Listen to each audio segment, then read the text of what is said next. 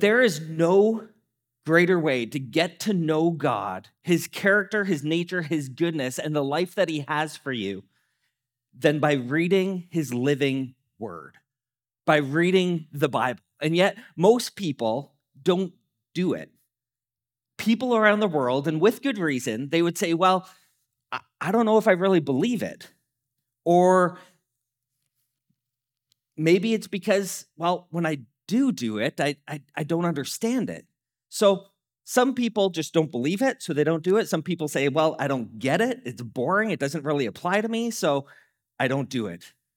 And so people have access to God's living word, and yet either don't take the time to do it or when they try, they just don't get it. And I would argue that, especially for Christians, those of us who, who claim to follow Jesus, that the biggest reason that so many of us don't faithfully study the Bible, besides the devil trying to take us out of it, is that we don't know how to do it. Like, where do you start? Like, it's a, it's a big book. Like, do I do I start at the beginning? Do I start in the middle? Do I just pick where I want to go? So that's why I'm excited to start this new series called How to Study the Bible. It's just going to be a really short series, two weeks, this Sunday and next Sunday.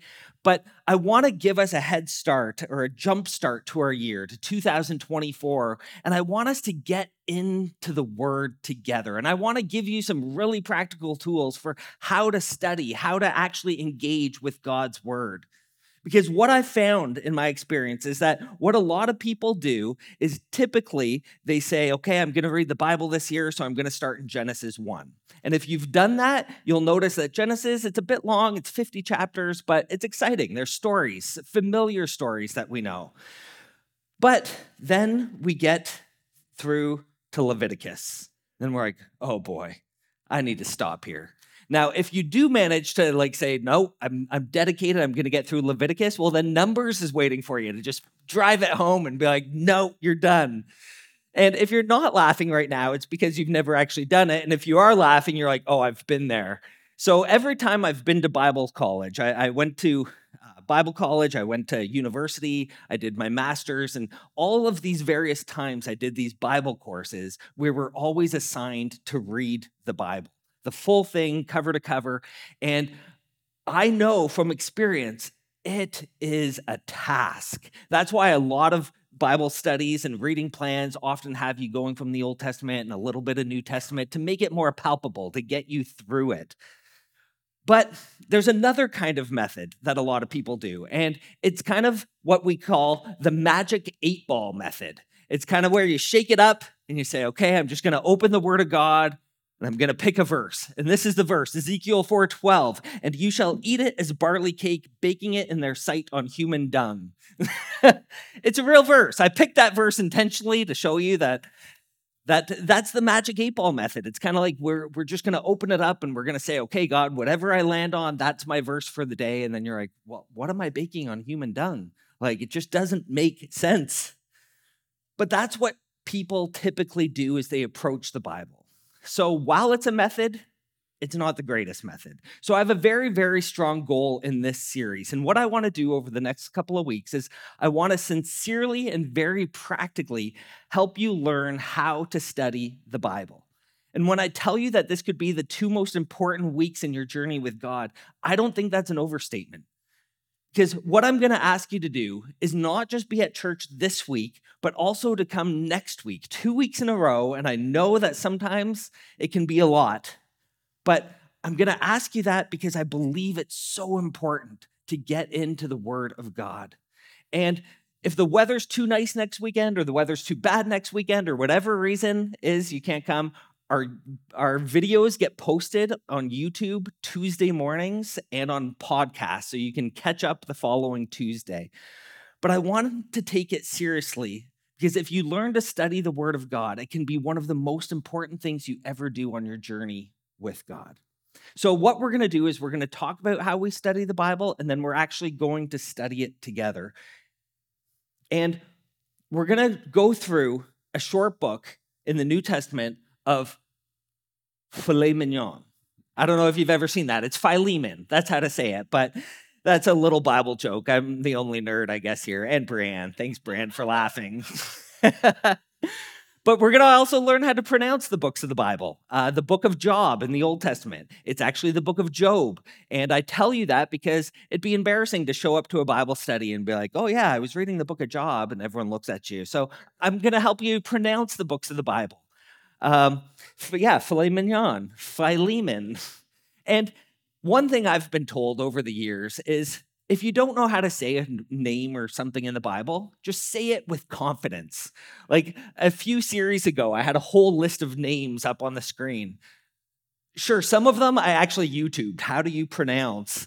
Other ones, I just said it with confidence and hope you didn't catch on. So if you're like, oh, yeah, in the book of Job the other day I was reading, no one would really pick up. They'd be like, did he say Job? Or, and they just let it go. So just say it with confidence.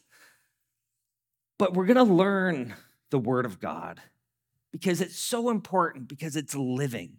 It's what it says about itself in Hebrews that it's living and active and powerful and sharper than a double edged sword. The Word of God will speak to you, it will guide you, it will protect you, it will empower you. It will guard you against temptation. It will renew your mind. It will build your faith. It will show you all the heavenly riches that you have in Jesus. And it is truth, and the truth will set you free. So, today we're going to talk about how to study the Bible, and we're going to get really practical, and we're going to start studying the Bible. So, I want to give you five thoughts that we're going to look at today on how to study the Bible. And the first thing you want to do is number one, you want to choose a translation that you understand. The second thing you want to do is choose a time, a place, and a plan to study.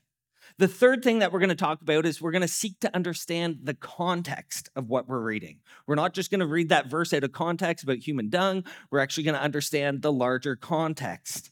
The fourth thing we're going to read slowly and we're going to ask questions. And we're going to ask questions of God as we read the text. And then we're going to pray for God to speak to us and we're going to apply what it is He shows us. So we're going to do these five things choose a translation, a time, a place to study, understand the context, read slowly, ask questions, and pray. Ask God for his guidance, and then apply what he shows us. So we're going to do that right now in the book of Philemon, and we're going to start in verses seven and eight. And what I'd love for you to do is read these verses aloud with me. For we have great joy and consolation in thy love, because the bowels of the saints are refreshed by thee, brother. Wherefore, thou I might be much bold in Christ to enjoin thee that which is convenient. Like, what? Like, that's actually Philemon, but it's the King James Version. That's why the first point choose a translation you understand. This is the NIV. It's so important that we actually read something we understand. One of my old youth leaders, he loved the King James Version because he felt he had to work hard to understand the Bible. And I don't believe it should be that way.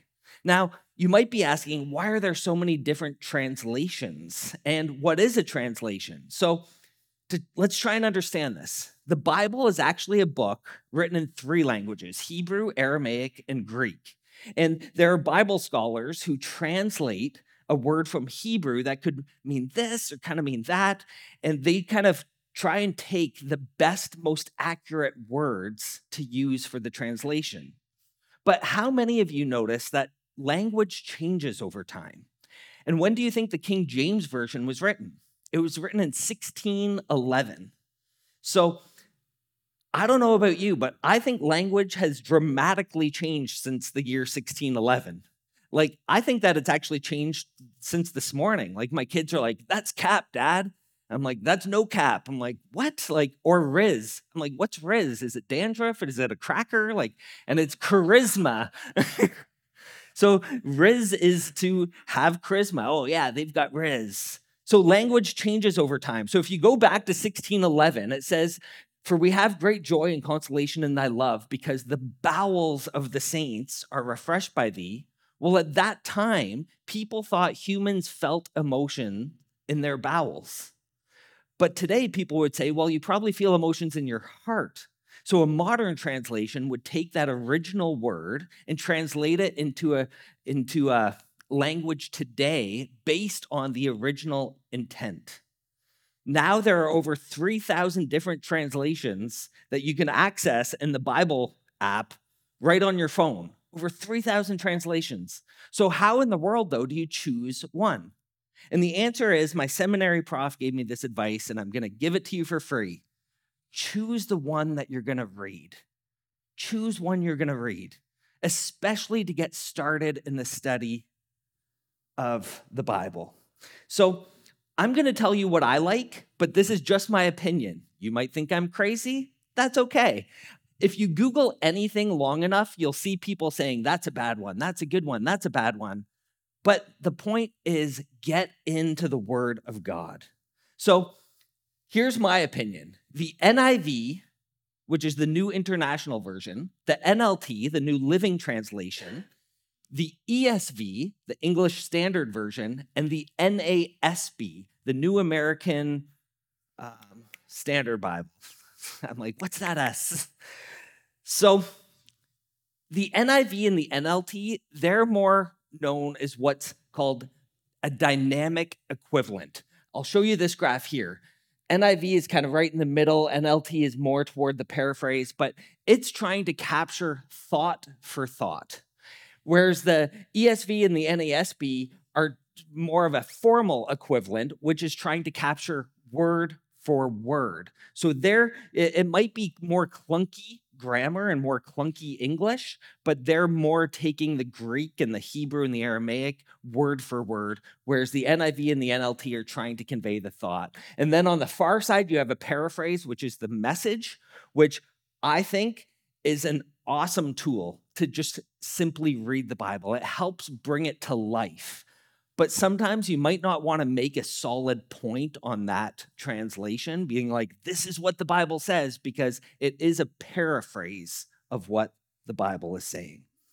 So, in my opinion, these translations, NIV, NLT, ESV, NASB, solid translations. That's based on my experience. The second thing you want to do is choose a time, a place, and a plan to study. Because if you don't have a consistent time, place, and plan, it won't happen. But the thing is, it's, it's not to, to make sure that you're checking it off and doing it all the time. The important part is to show up and be consistent. If you don't have a consistent time and place, you're not likely to do it. And if you want my opinion, when possible, try and do it first thing in the morning. As you wake up and join God in the day, as we talked about the last week, that the day starts in the evening and flows into the morning, join God in the day. But with that posture of fixing your eyes on his living word. Now, that might not be possible with your schedule, but when it is, that's my recommendation. And then I recommend you might have a place. It might be your favorite chair, it might be with your favorite coffee mug, or you might look at what you prefer in terms of method. Like, do you like the paper Bible where you can flip it? Do you like digital? I know Amanda loves the paper Bible. I prefer digital. It's probably because I have all my commentaries and tools right at my disposal that I can like look up the Greek and Hebrew in an instant. But other people, they might just have time on their commute and they're not big readers. So then you can actually, through the Bible app, you can actually hit play and it will start reading it for you. but it's amazing the resources that we have available now. So then it's kind of like, well, what's my plan? Well, maybe you want to go through what we're going through here on a Sunday. So for right now, you might be like, okay, I'm going to start reading Philemon and seeing what God speaks to me. Or also, again, on this Bible app, you have over 32,000 devotionals on different topics, on different studies. And I'm going to give you a QR code a little bit later in the service that's going to set you up with a whole bunch of other resources that you can also make a plan to go through that could be helpful to you. So pick a translation, pick a time, place, and a plan, and then understand the context. And what I want to do is, I want to try and illustrate it this way because it's more important than I can describe to you. So, what would you think if someone took a photo of me with another woman out of town and we're just alone, one on one, having dinner? It'd probably be cons- cause for concern, rightly so. You're like, hey, I thought he was with Kevin. Well, back in the day, a similar story before Amanda and I were married is that she came across a photo of me out with another blonde having coffee. And she's like, wait, I thought we were together. Well, she found out that that was actually my cousin, that I was catching up with my cousin Lauren, and she's like, oh, it's Lauren. Still doesn't look right, but the context then changes everything. Or when we first started dating, I lived here her she had grown up out in BC and her friends started adding me on Facebook and I had this cute little picture of this little boy 2 years old and him and I were in all these pictures and they're like Amanda does Kevin have a kid? And that was my nephew who now helps out on the sound once a month. That was Tyler. And we're like no no no. But that's why context is key because things can be taken out of context so easily. Context matters more than you can imagine so let's talk about the broad picture of context for the Bible. So let's start here. The Bible is, we need to understand, it's a library. It's not just a single book. So I'll explain it this way The Bible is a collection of 66 different books. It's written in three languages across three continents over a 1500 year time span by 40 different authors, including shepherds and farmers and tent makers and doctors and fishermen and priests and philosophers and kings and so on and so on. So the Bible is a collection of poems, prophecies, letters, laws, histories, and biographies written by people and inspired by God, telling one unified story that shows us our need for Jesus and teaches us to become like him. Whew, that was a long sentence. But when we understand what the Bible is, then we want to understand the context of what we're reading. So we're going to ask essentially three simple questions every time Who wrote it? To whom was it written? And we want to know what is its purpose? Who wrote it? To whom it was written? What's the main story of the book of the Bible that we're reading? Because if each one is different, well, then a poem is going to be read different than a letter. So we're going to start with Philemon, and we'll try and get to the context as we're reading this book. So we're going to start in verses one and two, which says, Paul, a prisoner of Christ, Jesus, and Timothy, our brother, to, so this is who he's writing to, to Philemon, our dear friend and fellow worker, and the church that meets in your home. So we know that this is now being written to a person named Philemon. And if you want a little more context, you might get some extra resources, which I provided here. You can either scan this now, you can write down the website, take a picture, go to it later. But thanks with the help of Life.Church, uh, Life Church is they have compiled a lot of these resources and have provided a lot of them. And it's just, it's five steps that we're going through today with extra podcast material, um, Uh, articles to read that just help you dig into getting some extra resources for Bible study. So, for example, even in most of your Bibles or on here, I have Philemon open up on my phone, but if I hit back, it actually takes me to kind of a an explanation of what the book is about and what the purpose is. And sometimes those things can even be helpful just by reading a little paragraph before the book starts. Now, those words aren't inspired by God. Those are not scripture. That is not the Bible, quote unquote, but it at least gives us some other scholarly research into what we're about to read. And if you do a very, very simple study like this, you find out very quickly what the book is about and a bit more of the context of what you're reading and why it was written. So, we're going to find out that it's the shortest letter that Paul wrote. And what's interesting is you're going to see that he actually says that Paul, a prisoner of Christ, he, he doesn't say Paul, an apostle. Almost every other time he writes an epistle, he says Paul the apostle. And the reason he's doing this is he doesn't want to pull his official rank on his friend Philemon. He's writing this letter as a very, very dear friend. So, if we're going to summarize what we find out in the book of Philemon, we find out that Philemon was written by Paul from a Roman prison to a wealthy man named Philemon who led a church in his home. Then we're going to discover that it was written about this man, Onesimus, who was a slave who had stolen property and run away from Philemon. Then we're going to discover that Onesimus, this runaway slave, stole something. He runs to Rome. By the providence of God, he meets Paul, and Paul leads him to Christ. And then we're going to discover that the purpose of this letter is crazy. It was to encourage Philemon, this small group leader, this, this church pastor, this wealthy business owner.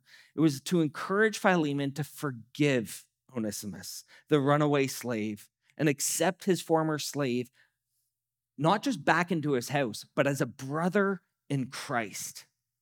So, with a little bit of research, you're going to say, Whoa, this is a big deal. Because you might discover in a Bible study or watching a video on YouTube that there were about 60 million slaves at this time in Rome. And slavery is never right. It's never been right. It wasn't right then. It's not right now. But that's a whole nother point.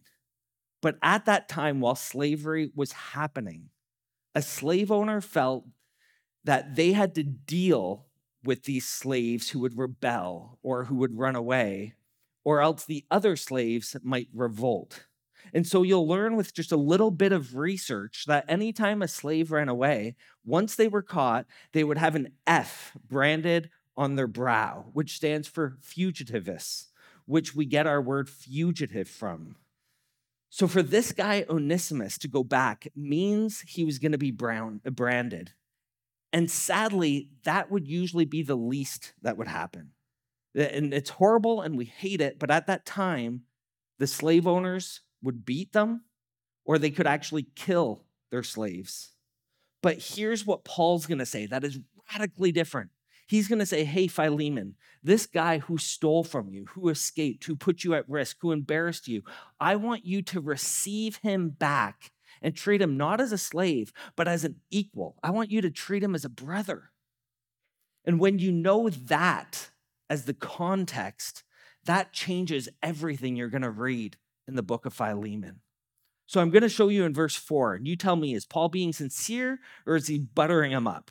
Like, I don't know, but it's a question that we can ask of the text. And probably because of my nature being a little bit skeptical, maybe it's a bit of both. He's like, there's some sincerity, but it's also like, okay, I'm really gonna lay lay it on thick because I want you to to follow through on what I'm asking. So, what are his motives? That's a question we can ask. So, in verse four, I always thank my God as I remember you in my prayers because I hear about your love for all his holy people and your faith in the Lord Jesus. So, again, is he buttering him up or is he being sincere? And maybe Paul truly is being sincere. And then he goes on, Your love has given me great joy and encouragement because you, brother, have refreshed the hearts of the Lord's people. Again, keep asking the question. But then, what we want to do once we understand some of the context and we ask some very real questions is we want to read slowly we want to continue to ask the questions. And let me tell you what I what I believe we should ask. The two biggest questions that I think we should ask when we're reading the Bible is what does this say about God?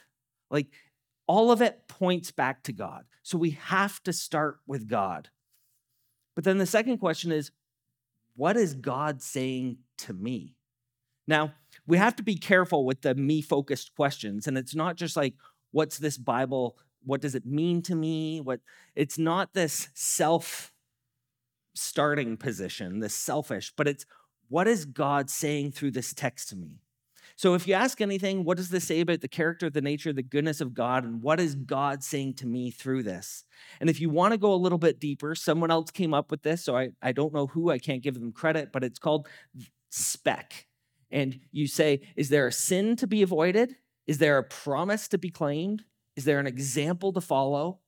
Is there a command to obey? Is there something to know about God? SPECK, S P E C K. So, anytime you're going through a text, you can ask yourself these questions Is there a sin to be avoided? Is there a promise to be claimed? Is there an example to follow? Is there a command to obey? Or is there something to know about the character, the nature, and the goodness of God? Now, since you're all coming back next week, I'm going to tell you that next week this is going to come to life like in a way that is almost mind blowing. So today we're just kind of setting things up, we're laying the foundation. But next week, we're going to come back and we're going to see how studying the Bible in context, empowered by God, the Holy Spirit, can speak to you and conform you into the image of Christ. How it can direct your steps, renew your mind, change your heart, and make you more like Jesus and literally change your life. But you got to come back next week to get that or at least go to YouTube or your podcast.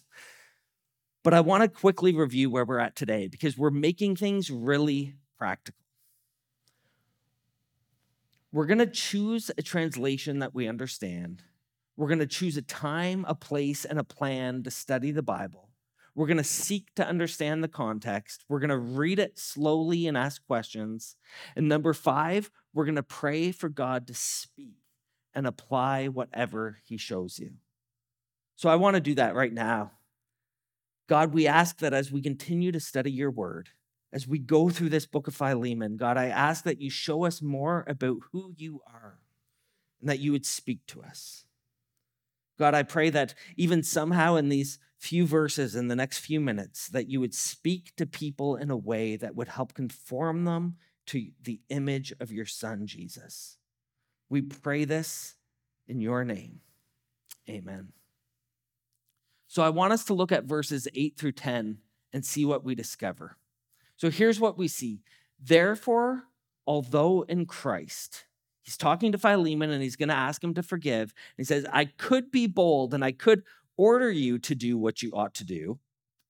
He's saying, Remember, I'm an apostle. I could rank you, I could tell you, but I'm not going to do that. He says, I prefer to appeal to you on the basis of love.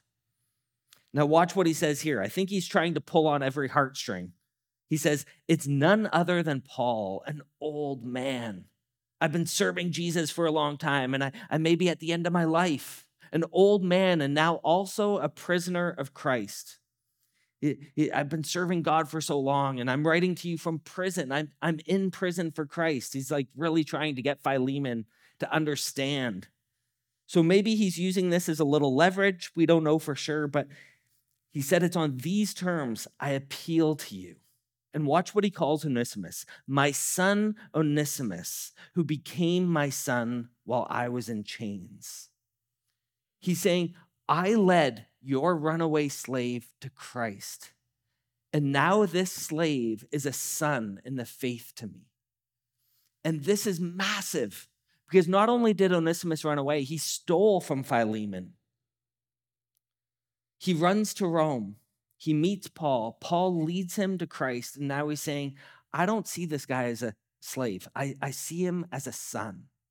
And if you go a little deeper, and you can even Google the Greek language if you want, but what's interesting is that in the Greek, there's like a buried treasure here. There's an Easter egg in the story. So if you Google, what does the name Onesimus mean? It actually means useful or profitable. That's what the name means. And what's so interesting is in verse 11 says, Formerly Onesimus was useless to you, but now he has become useful to both you and to me.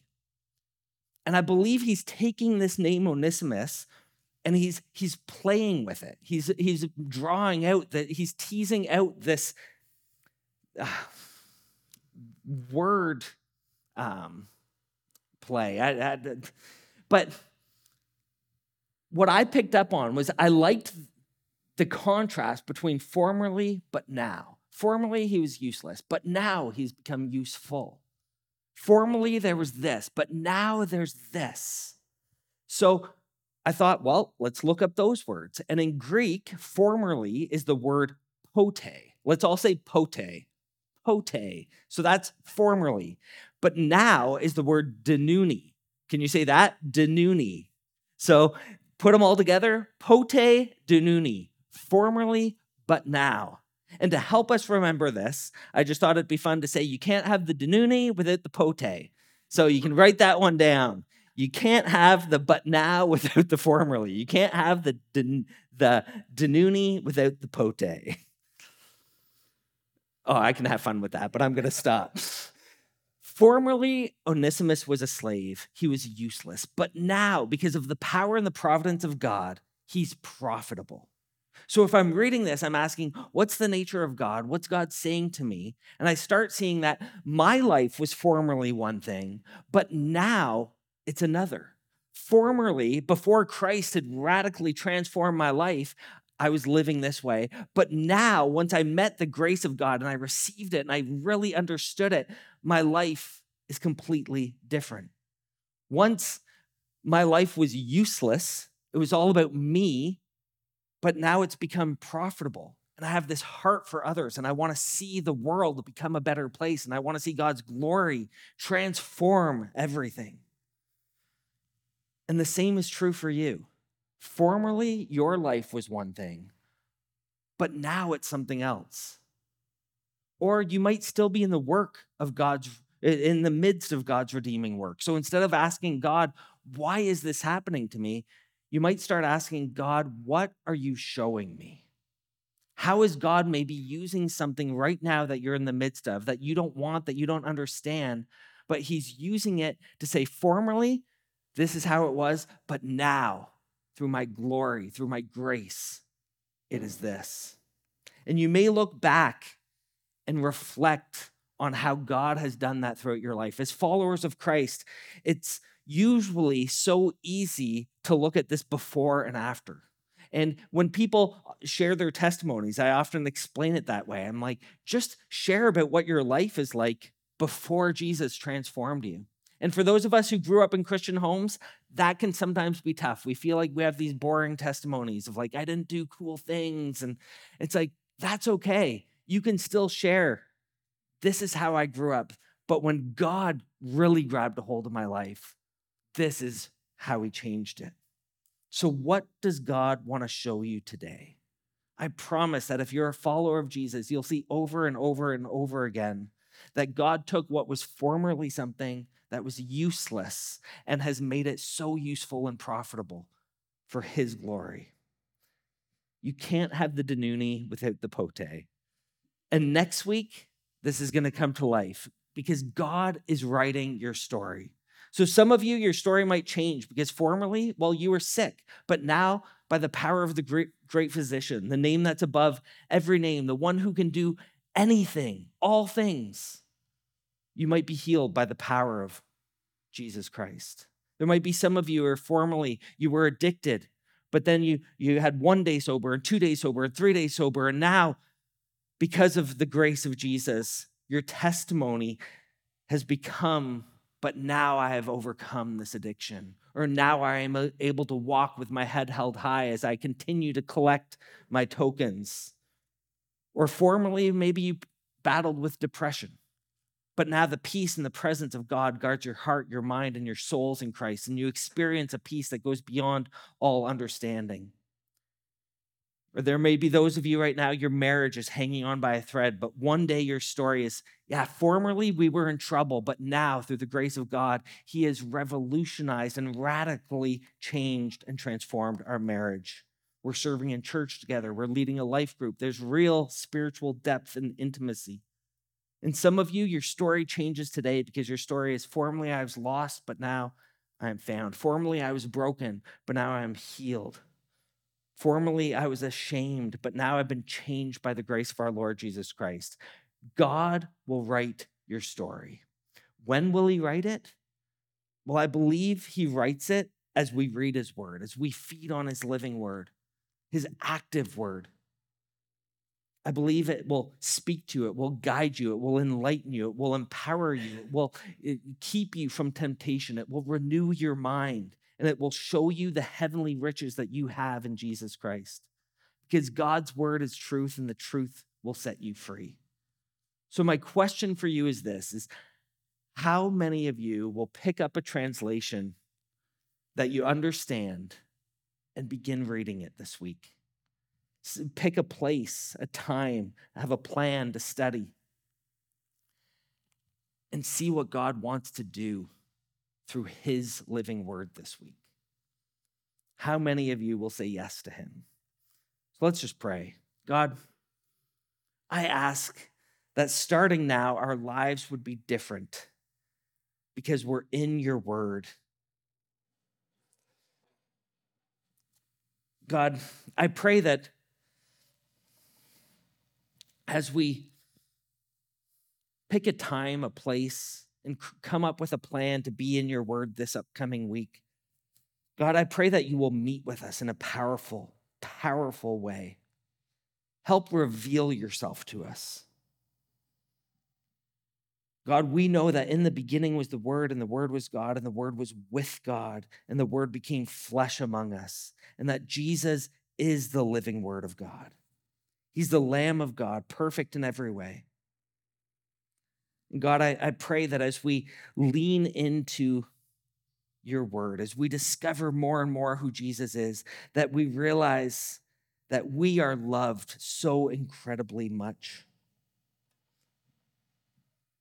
And God, I pray that if, if any feelings of inadequacy or shame or guilt come over us, I pray that we would all lean in to Jesus and be reminded that the one who never sinned took upon took our sin upon himself so that we could be made right with you. God, you've told us because you love this world, you gave Jesus to us that whoever believes in him would not perish but have eternal life. So wherever you're at today, there are some of you that it's time for a new life. Your your story's about to change. Formerly you were this, but now you are new. Formerly you were dead in your sins, but now you've been forgiven. Wherever you're at, those who need the grace of Jesus, if you're ready to step away from your old life, He hears your prayers. He forgives all your sins. He makes you brand new. He fills you with His Spirit, and you will never be the same. God, help us recognize that this week and help us to say, Yes, I need Jesus. I need to surrender. I give my life to Him. God, as we do that, help us to step out of the formerly and into the but now. Father, help us be students of your word. Fill us with your spirit so we can live for you. Renew our minds with your truth so we can show your love in all that we do. We give our lives to you and we thank you for this new life. And it's in your name we pray. Amen.